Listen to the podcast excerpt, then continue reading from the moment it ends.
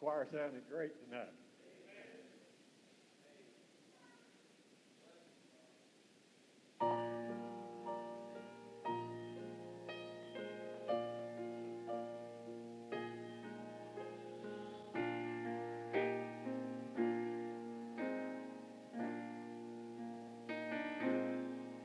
Look that sail.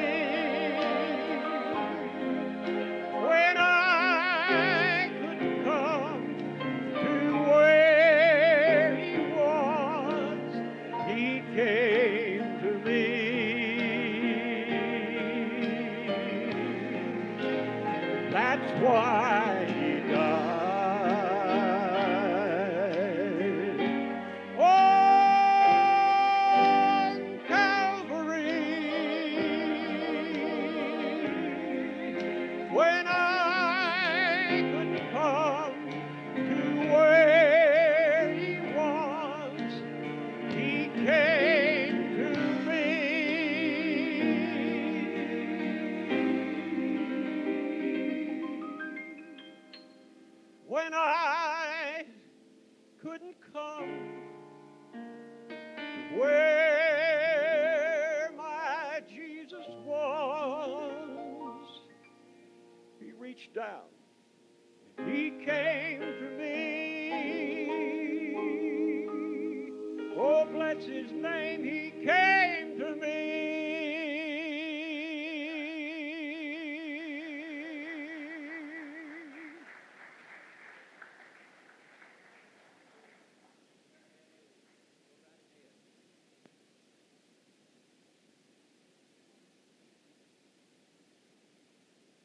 of our praise. Yes. Amen.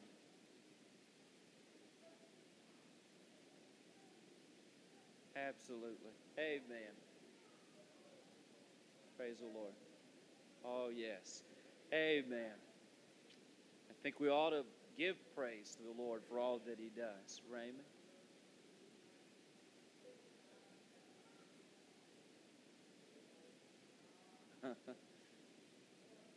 yes. Amen.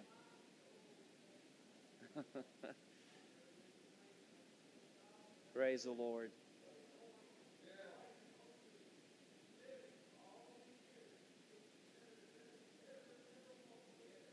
Amen.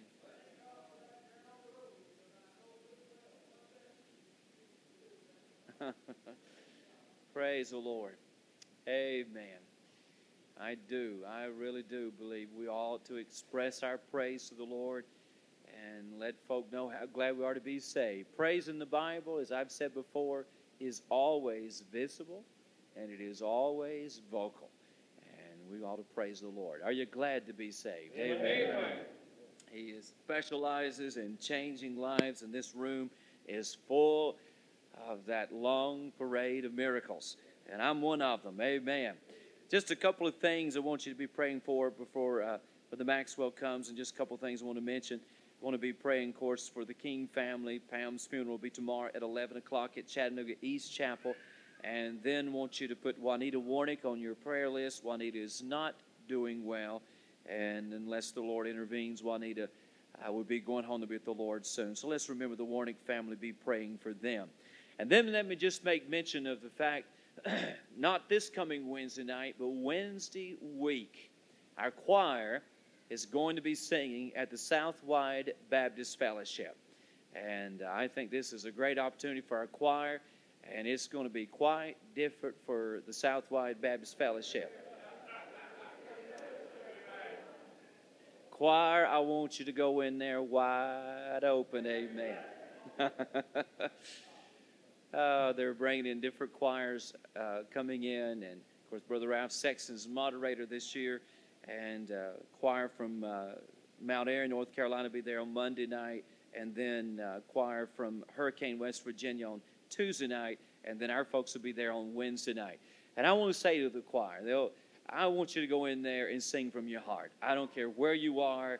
I don't want you to be intimidated. You have no reason to be intimidated. You're serving the Lord, and you sing praises to Him no matter where you are. And if they sit out there and look at you like hoot owls in a tree, you just enjoy yourself. Amen.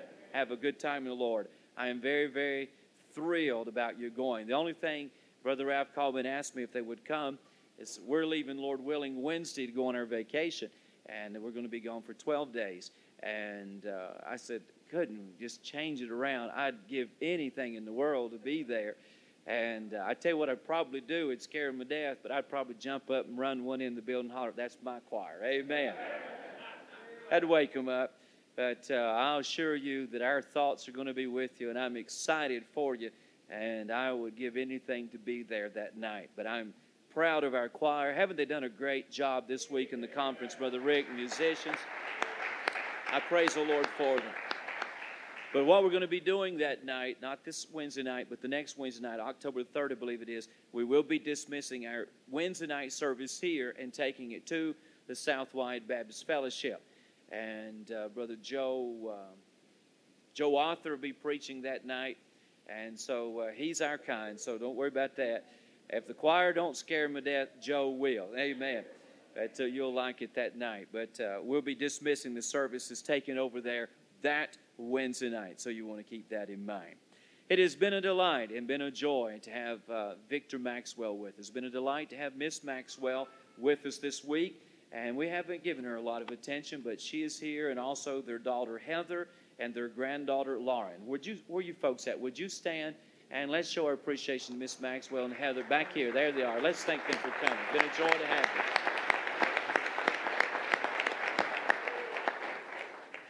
Miss Maxwell is the best cook in Northern Ireland. She is.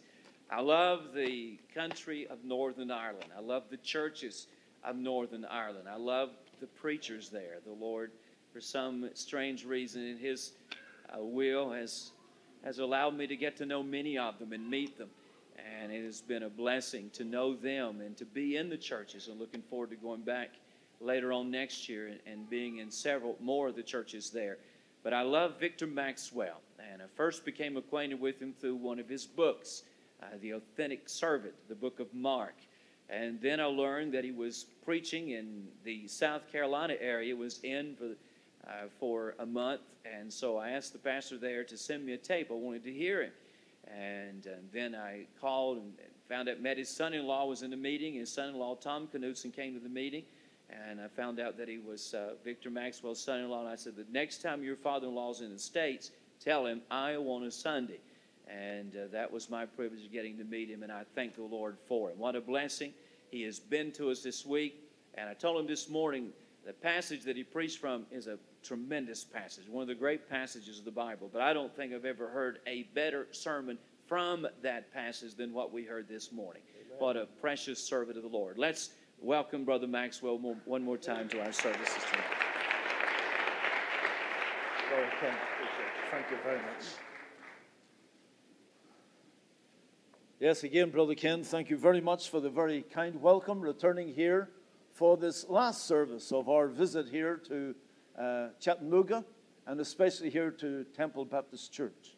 It's been a joy. I wish I could take not only a lot of you folk, but part of your church with us back to Northern Ireland. And uh, I said to someone before the service, I'm just so sorry that there's so much distance uh, between us in Banbridge and you folk here at Chattanooga.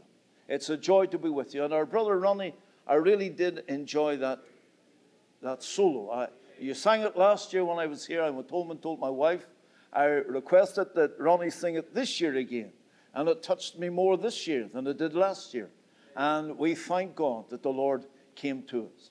Uh, you were giving testimony, brother. I thank God that next month it will be 46 years since I trusted Jesus Christ as personal Savior. And it reminds me of the story of the Irish man whose wife was ill, and he went and he sat at her bedside, and then he thought, maybe I could do something for her. And he remembered that she liked a certain bread. And so it was, he went to the, the little uh, shop and he bought a packet of yeast.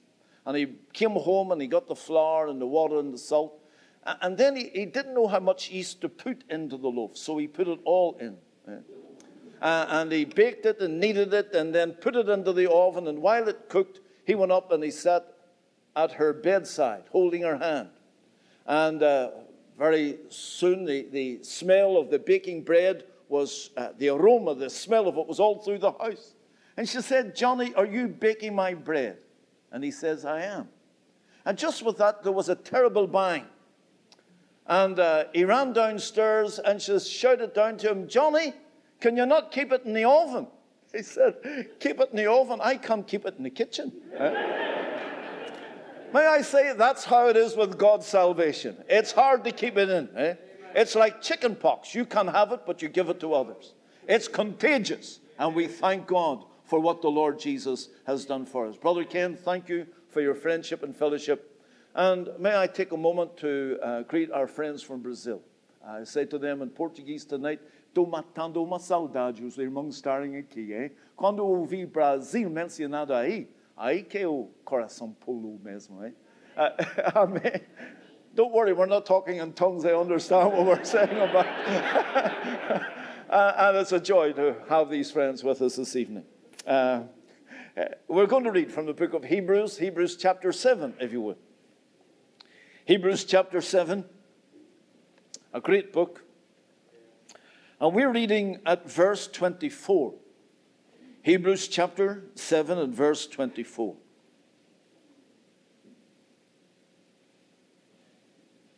Again, we'll be at the door to sign some books for those friends who didn't get their book signed, but we'll be glad to greet you there after the service this evening. Hebrews chapter 7 and verse 24. But this man, because he continueth ever, hath an unchangeable priesthood. Wherefore, he is able also to save them to the uttermost that come unto God by him, seeing he ever liveth to make intercession for them.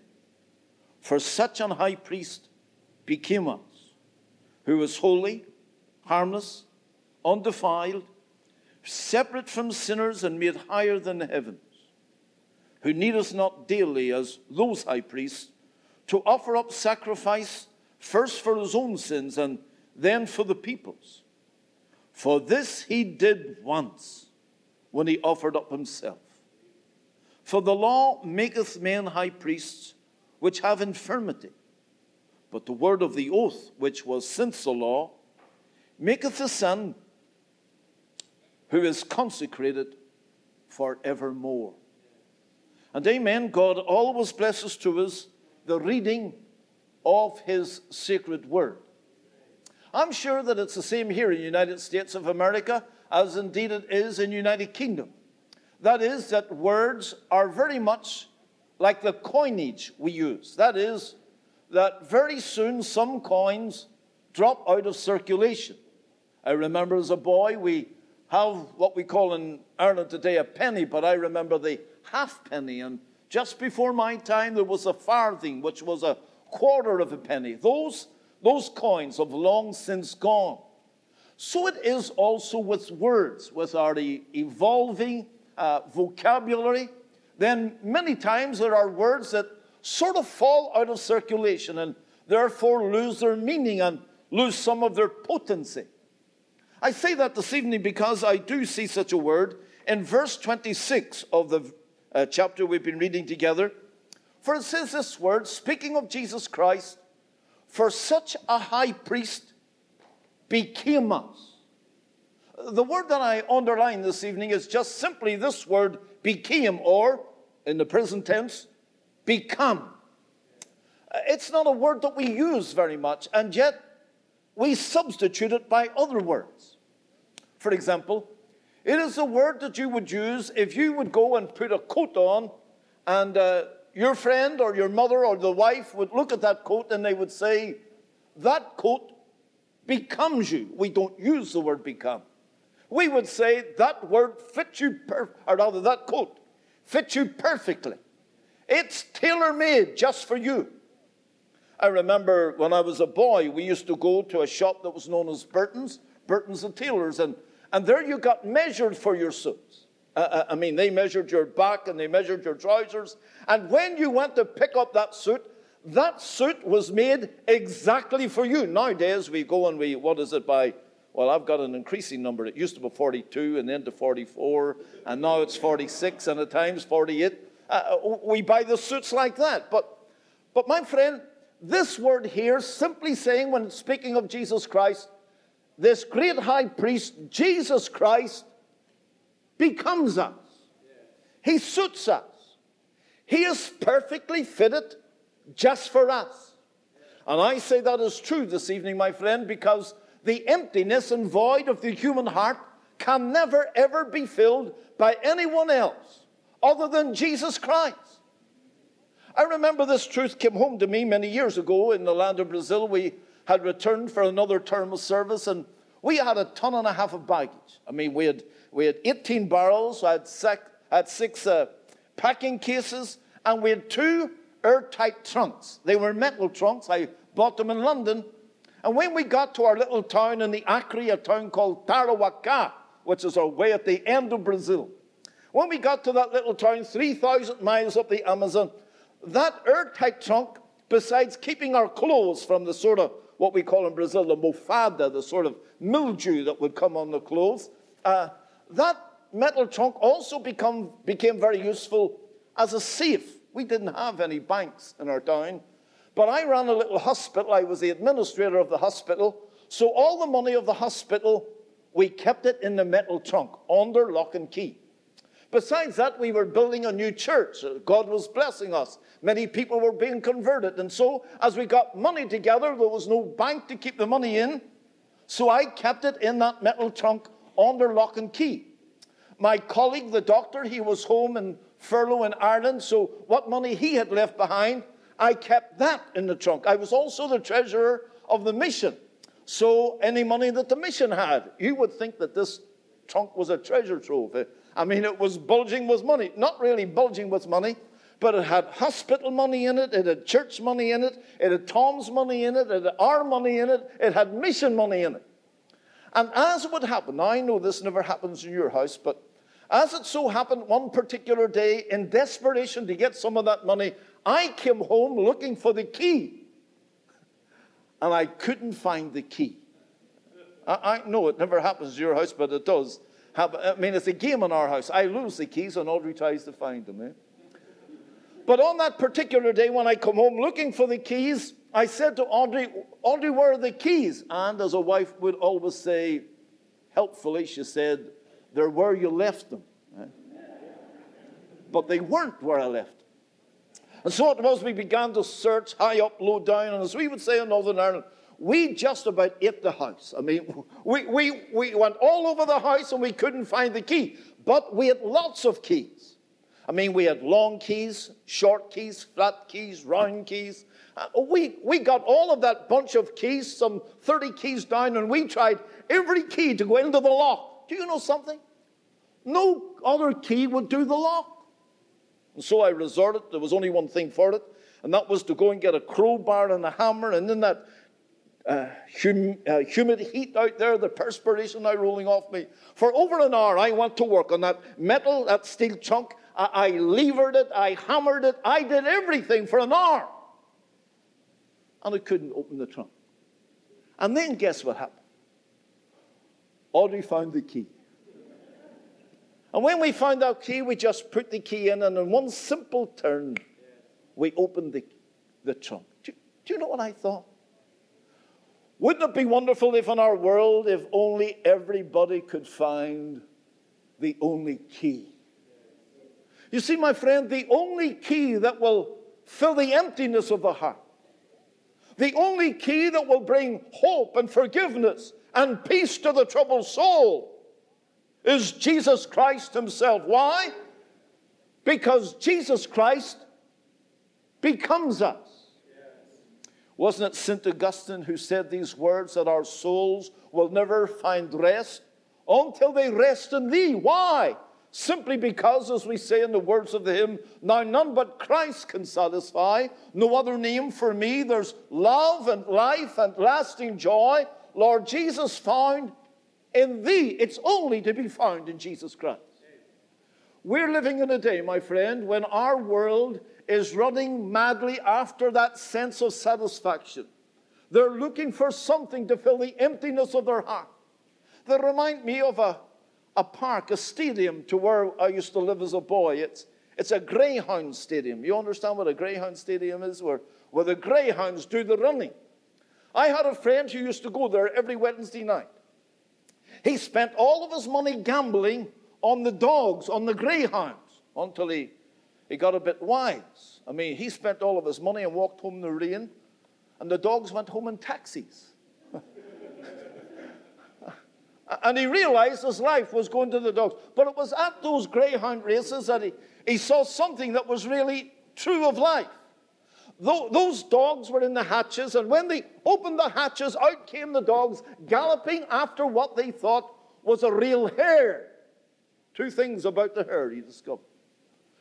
First of all, what they chased after they never caught, and what they chased after was not real. My friend, may I just remind you that that is a picture of our world today? They're, chasing after popularity, hoping, my friend, that that sense of importance, that sense of being popular, famous, will fill the emptiness of the human heart. Some are running after possessions, and while they fill their pockets, my friend, a filled pocket will never fill the emptiness of the human heart. Alas, today, among our youth, too many are seeking satisfaction at the end of a needle, blocking out their minds with drugs, hoping, my friend, that indulging in these things will fill the emptiness of the human heart. I say again, only Jesus Christ becomes you. He's the only key. He's the only one who suits you. I say again, you were not only made by God, you were made for God. And my friend, until you know Jesus Christ, then you will remain in that void and emptiness, hopeless, Christless in this present world. Now, when this writer said that Jesus Christ became us, in the context, that is, in the neighborhood of that little word, he gives to us certain reasons to justify his statement. Such a high priest becomes us, that is, Jesus Christ is, I would say tonight, exactly who we need. Why? Why it tells us in the previous verse. Because it says in verse 25, He is able also to save them to the uttermost that come unto God by Him, seeing He ever liveth to make intercession for them. My friend, Jesus Christ is exactly who we need tonight because He's Savior. That's it. That's who we need tonight. I tell you this in the crisis through which we are going tonight in the United States of America. We thank God for the president, but my friend, you need more than a president. We need more than political leaders. What you need tonight is a Savior, individually, personally, to know Him in your heart. He becomes you. And I tell you this if we were to open up this pulpit, as indeed we've already heard tonight from some who've testified in this meeting, and we would ask them to come here and tell us what Jesus Christ means to them, I am sure that they could say, Jesus Christ was exactly who I needed because he was my Savior. And not, not only here in this meeting, but my friend, this Bible, this New Testament is replete with people who discovered that. For example, we read in John chapter 3 of a man who was a very religious man. His name was Nicodemus. The Bible tells us, my friend, that he was a teacher in Israel. Therefore, my friend, we can understand that his mind was full of all of the history of the people of Israel. He knew all about the patriarchs and the prophets. He knew all about the priests. He knew all about the system of Israel. He was a man who knew not only all of the history, but he knew all of the ceremony of the temple. He was a man, my friend, who was completely orthodox, dedicated to his particular religion, Yet he came to Jesus with an empty heart and said to him, Master, no man can do the miracles that thou doest except God be with him. Do you know something? Jesus Christ, Jesus Christ didn't answer his theological statement or his theological argument. Jesus Christ bypassed the argument and went to the problem of the man's heart and said to Nicodemus, Verily, verily, I say unto you, except a man be born again, he cannot see the kingdom of God. Jesus Christ realized what this man needed was not satisfaction to the, to the problems, to the arguments of the head. What this man needed was a new life in his heart. He needed to be born again. And the only way, my friend, through which you can receive that new life is by the born again, the new birth experience. And if we were to bring Nicodemus to this platform this evening, and ask him, Nicodemus, tell us, what is, what is it that Jesus Christ means to you? I am sure he would say, Jesus Christ was exactly who I needed. My mind was full. I knew the history, I knew the ceremony. I was a teacher in Israel, but while my head was full, my heart was empty. Religion Religion cleaned up the outside of my life, but deep down in my heart, I needed a new life. I was dead in my sin. And if you go to John chapter 3, you will find that the key word of that chapter is the word life. Life. He that believeth on him has everlasting life. And the chapter ends by saying, He that believeth on him has life, but he that believeth not shall not see life, but the wrath of God abideth upon him. Oh, here was a religious man who discovered Jesus was everything he needed. Not only so, but down there in Jericho, there was a man whose name was Zacchaeus. The last time I was here, I think I spoke to you about Zacchaeus. Zacchaeus was not the religious man, but Zacchaeus was a very rich man. Understandably so, when the Bible tells us that he was the chief of publicans or the chief of taxpayers in the city of Jericho. Jericho was one of the most prosperous cities in Palestine at that particular time, and therefore, being the tax collector, this man cleaned off the takings and he made himself abundantly rich. But you know something? The Bible tells us that on a certain day he came running to Jesus Christ. When, I read those words that he came running to Jesus, I think to myself, my friend, he must have been running away from what he had because he needed something more. He didn't need something, he needed someone. He needed Jesus Christ. And if we were bring, bring Zacchaeus to this pulpit, perhaps we'd have to put a little box here for him to stand on. And that little man would stand up and say to us, I was a rich man. I was the richest man in our city. I had the best house in my city. I had position, I had power, my pockets were bulging. But my heart was empty. And I found that Jesus was exactly who I needed. My friend, this evening, that is why I say, in the mad rush for people to attain more and more materialism, there is only so much you can accumulate, but none of it can fill the heart. Aristotle Onassis was a legend in his time. The richest man in the world, a magnate in the shipping world. And yet, Aristotle Onassis, dying on his own island, said these words Here I am, the richest man in the world, but I'm dying in misery. Isn't a sad thing? It is tonight. A religious man, Nicodemus, a rich man, Zacchaeus. The Bible reminds us of a young man who lived on the hills of Gadara. He, he had been put out of the city of Decapolis. Uh, society had tried to reform him. They, they put chains around him. But my friend, this young man could not conform to the norms of society. He broke the chains. He lived amongst the tombs. He ran naked. Many times he tried to commit suicide. He was possessed by a legion of demons. Alas, alas, I feel that that young man of Gadara is only a picture of our youth today, running blindly after pleasure, dominated by the God of this world.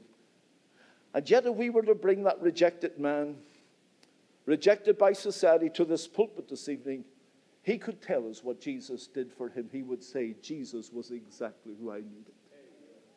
Society could not change me by their laws, they could not help me with their chains. I was deep down in the gutter of sin. I slept in the tombs. I made my bed in the caves.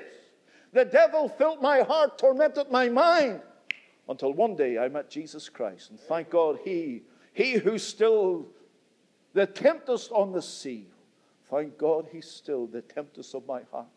He put the devil out, and Jesus Christ came in. Listen, He put clothes on my back. He gave me a right mind. He gave me peace in my heart. He gave me a joy and a song in my soul. And I went back home to tell of the great things God had done for me. Don't you see tonight, my friend, religious men, rich men, rejected men, and women? My friend, tonight, I tell you this for them, Jesus was exactly who they needed, and Jesus is exactly who you need. But getting back to our little text, it reminds us that Jesus Christ becomes us not only because he is everything that we need, for he is Savior. He is exactly who we need, for he is Savior. But also, if you look at verse 26, it tells us something more about Jesus Christ. It says, For such an high priest became us who was holy, harmless, undefiled, separate from sinners. When I read this verse, I find that Jesus Christ was everything that I am not. As a matter of fact, it teaches me here Jesus Christ is everything that I need. You see, Jesus is holy. The Bible reminds us that I am like all of you. We were born in sin and shaped in iniquity. In iniquity. Jesus Christ is completely undefiled. No, no thought ever darkened the mind of Jesus Christ that ever soiled his soul. His tongue never uttered a blasphemy or a profane word. His hand was never put to a dishonest deed. His feet, my friend, never stood in the way of transgressors. He was absolutely pure, holy, unspotted by this world. Jesus, my friend, is everything that I am not. But thank God he's everything I need. That's why, that's why I say tonight he's not only exactly who I need, he is everything I need, for he is sufficient. Why do I say that tonight? Well, if you read this word, it says, For such a high priest became us. You see that word priest? Of course, we in evangelical circles, ever since the Reformation, we have lost a lot of value of the word priest. My friend, we all need a priest, but the priest we need is Jesus. There is one God and one mediator between God and man, the man Christ Jesus. It's very interesting, and our friends from Brazil are here tonight. They speak a Latin language, and if anybody else knows a Latin language, they will understand this. But uh, for us, anybody ever hear of the Pope called the Pontiff?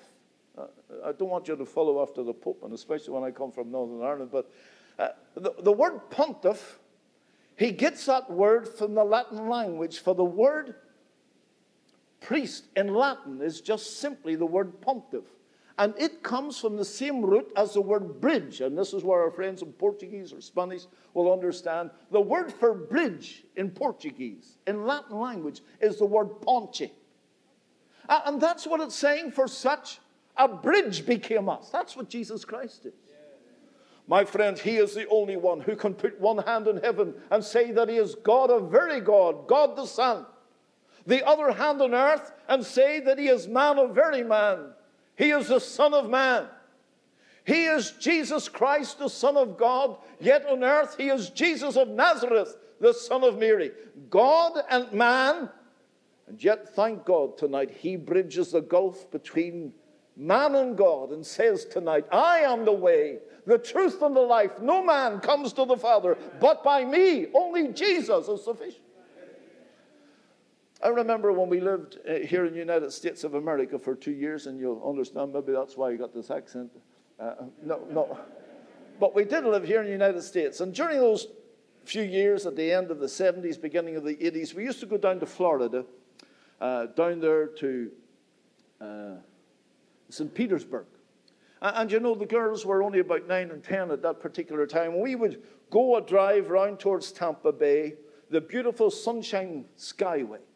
And back in those days, there was a beautiful bridge. It used to go right up into the sky and down the other side, down towards Sarasota. And we would go over that bridge, and up we would go and down the other side. And the girls would say, Daddy, let's go back and go over it again. So we'd go back and back over it again the second time. Daddy, let's go over it. It was $2 a time to get over it. I mean, it was. But some of you may remember the tragedy that happened to that bridge a ship coming in in the dead of night. The captain out of his mind because he was blocked out by alcohol. That ship at full steam ahead, I think it was at two o'clock in the morning, hit into the main stays that held that bridge in place. A car that was going up the bridge at that particular time with five passengers, my friend, they didn't make it because as that bridge began to buckle. The central portion of the bridge fell into the briny waters of Tampa Bay, and down went the car, and all five people lost their lives. The bridge was beautiful, but the structure, my friend, didn't stand. I want to say tonight, thank God we have a bridge. He is unmovable. He is unshakable. He is the blessed rock of ages, Jesus Christ. And thank God tonight, our bridge is everything we need. He is absolutely sufficient. Jesus Christ becomes us. He becomes us because He is Savior, exactly who I need. He becomes us because He is sufficient. He is everything I need. Let me finish by drawing your attention to verse 27. It says this word, Who needeth not daily? Or, if you like to put it there, He needeth not daily. As those high priests to offer up sacrifice first for his own sins and then for the people's. For this he did once when he offered up himself. My friend, Jesus Christ, thank God tonight is not only exactly why I need a Savior and everything I need in his sufficiency, he is the only one I need. For he is our surety, he is our sacrifice. We sang it tonight. Jesus paid it all. All to him we owe. Sin had left that crimson stain. Thank God tonight, by his precious blood, he washed it white as snow. What can wash away my sin? Nothing but the blood of Jesus. You see, what it is reminding us here, my friend, is that for 2,000 years, every day, day after day, the fire burned upon the altar of the center of worship for Israel. Sinner after sinner would come to that altar with their sacrifice, be it, be it a dove, be it a lamb, be it a bullock. My friend, the blood was shed, that carcass was put upon the altar, and the fire burned in judgment, consuming that particular sacrifice. But it happened day after day after day. But this man, after that he had offered one sacrifice for sin forever, thank God tonight he has perfected us. He has paid it all. We don't need to repeat that sacrifice. My friend, Jesus paid it all. If I had a bill at the local store and went down on a Monday and paid the $100 bill that I owed, they would give me a receipt marked paid in full. The man in the store would think that I was insane if I went back on Tuesday to pay the same bill again. And he would be sending for the men in white coats if I went back on Wednesday and paid it again. He would say that man came in on Monday and paid the bill the first time. My friend, I want to tell you this this evening. You can never add to what Jesus Christ has done. He paid it all, and on that cross of Calvary, when amidst the darkness he cried out, It is finished. He was crying, paid in full. Thank God tonight. There's nothing more to pay. Jesus paid it all. I don't know how it is here in the United States of America. I'm sure, like me, you all love to receive letters.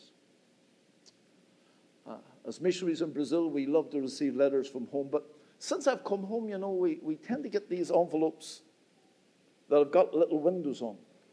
You know what I mean? And it's not a letter. It's. I heard about a lady who got so many of those at the end of the month that when her baby was born, she just called him Bill. I don't know for why. nobody ever likes to receive a bill. But I'll tell you what is worse than receiving an envelope that's got a window in it it's when the writing inside is red. That ever happened to anybody? Does it happen here in the United States? Uh, Terry has got a few of them. There you go. I mean, if you don't pay your bill, the electric will be cut off or the telephone will be disconnected. It is a final demand. But let me ask you this how many people has this ever happened to? You've received one of those envelopes, the writing inside is red, and it's making a final demand for a bill that you know has already been paid. and you get onto the telephone and you say, Could I speak to the manager, please? And when they came, you would say quite indignantly, I got a final demand for a bill that I've already paid.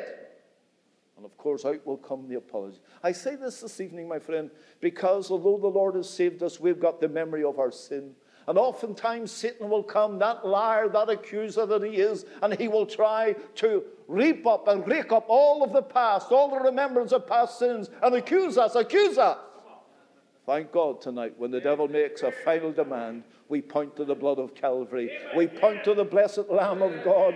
And we say tonight, Jesus, Jesus, paid it all. All to him we owe. That's why I say tonight, Jesus Christ becomes us. Don't you see this evening, my friend, that if you've got Jesus Christ, you've got everything? He's exactly who we need. He's everything that we need. He's the only one that we need. Our friends, excuse me referring to them in Brazil, for I notice someone are interpreting, but in Brazil we've got a, a singer. His name is Luiz de Carvalho. And he sings a beautiful hymn that says, Quem tem Jesus tem tudo. Quem não tem Jesus Cristo não tem nada. That just simply means he who has Christ has everything. But he who hasn't Jesus Christ has nothing. What about it tonight? Do you know him? Have you got him? My friend, tonight, he suits you. Jesus Christ is tailor made just for you. Amen.